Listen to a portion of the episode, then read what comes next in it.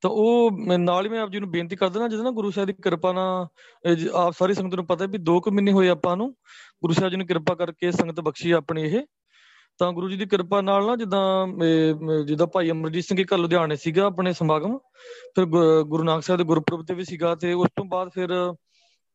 ਭਾਈ ਸਾਹਿਬ ਜੀ ਦੇ ਪਿੰਡ ਵੀ ਪੱਖੋ ਕੇ ਸੀਗਾ ਨਾ ਸਮਾਗਮ ਉੱਥੇ ਕੈਂਪ ਲੱਗਾ ਸੀਗਾ। ਤਾਂ ਉੱਥੇ ਜਿੱਦਾਂ ਮੇਰੇ ਆਪਣੇ ਸਾਡੇ ਬੱਚੇ ਵੀ ਗਏ ਸੀ ਮੇਰਾ ਭਤੀਜਾ ਵੀ ਗਿਆ ਸੀ। ਤਾਂ ਮੈਂ ਤਾਂ ਇੱਥੇ ਜਿੱਦਾਂ ਡਿਊਟੀ ਕਰਦਾ, ਫਗਵਾੜੇ ਲਾਗੇ, ਤਾਂ ਸਾਡਾ ਜਿਹੜਾ ਪਿੰਡ ਉੱਥੇ ਅੰਮ੍ਰਿਤਸਰ ਆ,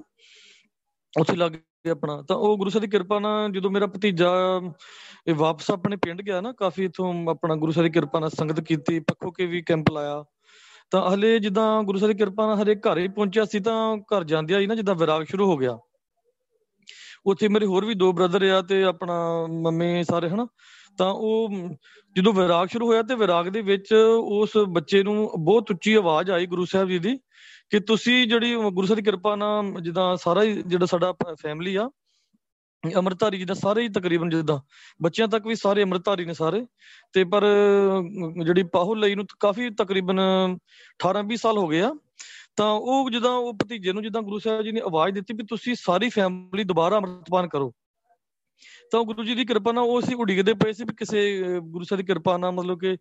ਚਲੋ ਹੋਰ ਵੀ ਜਦੋਂ ਆਪਾਂ ਜਦੋਂ ਅੰਮ੍ਰਿਤਪਾਨ ਕਰਦੇ ਆ ਚਲੋ ਗੁਰੂ ਸਾਹਿਬ ਕਹਿੰਦੇ ਅੰਮ੍ਰਿਤ ਜਿਹੜਾ ਅੰਮ੍ਰਿਤ ਤਾਂ ਇੱਕੋ ਹੀ ਆ ਗੁਰੂ ਸਾਹਿਬ ਦੀ ਕਹਿੰਦੇ ਨਾਨਕ ਅੰਮ੍ਰਿਤ ਇੱਕ ਹੈ ਦੂਜਾ ਅੰਮ੍ਰਿਤ ਨਾਹੀਂ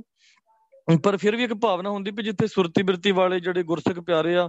ਵੀ ਜਦੋਂ ਉਹ ਅੰਮ੍ਰਿਤਪਾਨ ਜਦੋਂ ਗੁਰੂ ਸਾਹਿਬ ਦੀ ਪੂਰੀ ਕਲਾ ਵਰਤਦੀ